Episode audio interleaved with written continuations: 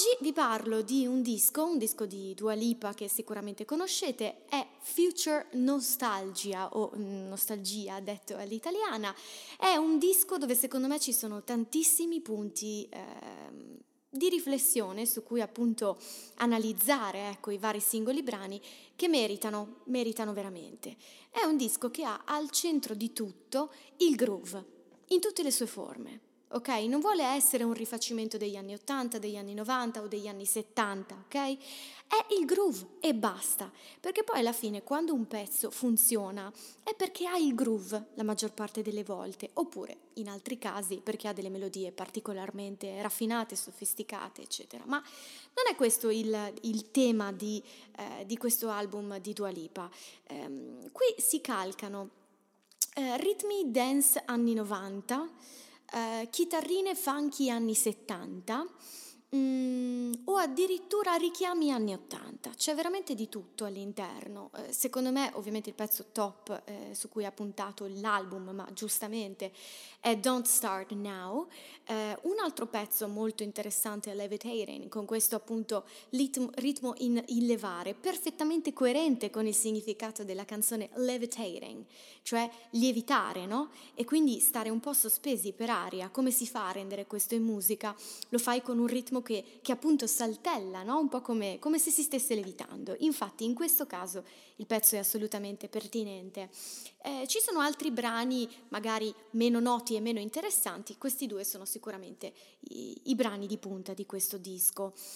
Um, secondo me Dua Lipa eh, sta facendo veramente un ottimo percorso dal punto di vista musicale, come produzioni musicali, il progetto Dua Lipa. Allora, quando io parlo di un artista non parlo mai dell'artista, ma parlo del progetto, perché poi chi ha frequentato questo ambiente sa che in realtà eh, il cantante è l'ultima cosa che arriva al pubblico, ma dietro c'è tantissimo studio e eh, un team intero di artisti, produttori, esecutori che cercano il suono, che cercano il sound, che cercano il groove. Ok, dietro questo disco sicuramente c'è tutto questo. Eh, è un disco che ancora non ha avuto eh, l'opportunità di essere ascoltato tanto live, quindi il tour in realtà, mh, mm, ho letto in questi giorni, partirà proprio quest'anno, nel 2022, anche se il disco è uscito un po' prima, e proprio a causa appunto della pandemia, però mh, mm, sicuramente live può dare tanta soddisfazione. Um, io ho ascoltato delle cose su YouTube relative a questo disco, le più interessanti erano in, in esecuzioni assolutamente minimal. Quindi lo cito spesso nei miei blog, ma mi piace moltissimo ecco, ricordarvi di andare a ascoltare i Tiny Desk Concerts. M- molto spesso non sono neanche live, ecco, questo ci tengo a sottolinearlo, però quantomeno sono esecuzioni ripensate, riarrangiate e mh, riviste rispetto a quello che è il disco. Nel caso specifico eh, c'è un'esecuzione di Levitating dove sì, la cantante è in playback, però poco importa, noi stiamo parlando del progetto e non tanto del virtuosismo vocale di Dua Lipa, ok?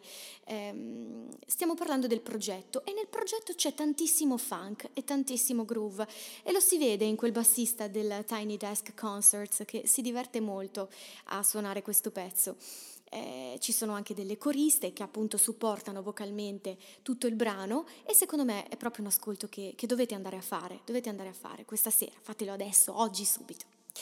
Per quanto riguarda Dua Lipa come, come artista, mh, mm, che cosa la distingue eh, dalle altre cantanti.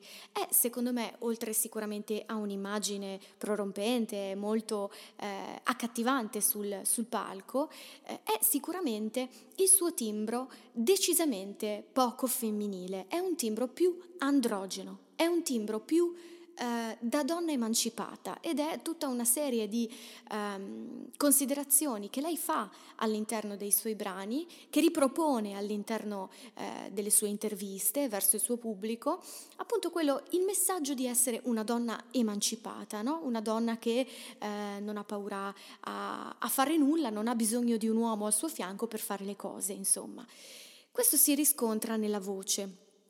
È un timbro particolarmente grave, è un timbro eh, che per molti aspetti eh, è un timbro dell'Est Europa in un qualche, in un qualche modo, anche se lei eh, è una cantante ufficialmente britannica, ma ha origini dell'Est Europa, è un timbro diverso già no? dai timbri soul, black che siamo abituati a sentire o dalle grandi voci eh, che siamo abituati a sentire tipo Beyoncé, Christina Aguilera, ok? Si pensi a nomi di questo calibro, Mariah Carey.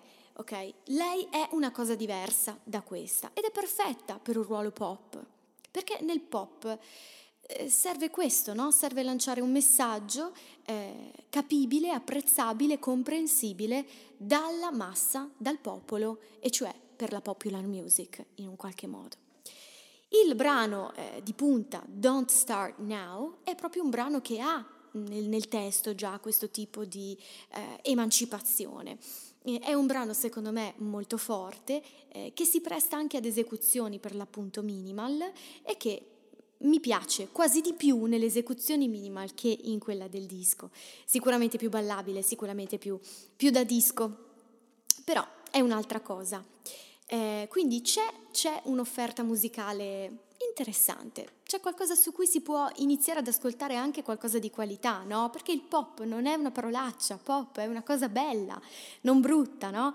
E mm, secondo me, insomma, ne vale la pena andare ad ascoltare, scovare anche questi aspetti assolutamente commerciali, mainstream, però ritrovarli in un contesto più ricercato, no? Quindi in questo caso sicuramente c'è una produzione che, eh, che merita, merita il successo di questo disco e quindi da ascoltare tutto ad un fiato su Spotify. Aspetto i vostri commenti qui sul lato B Channel.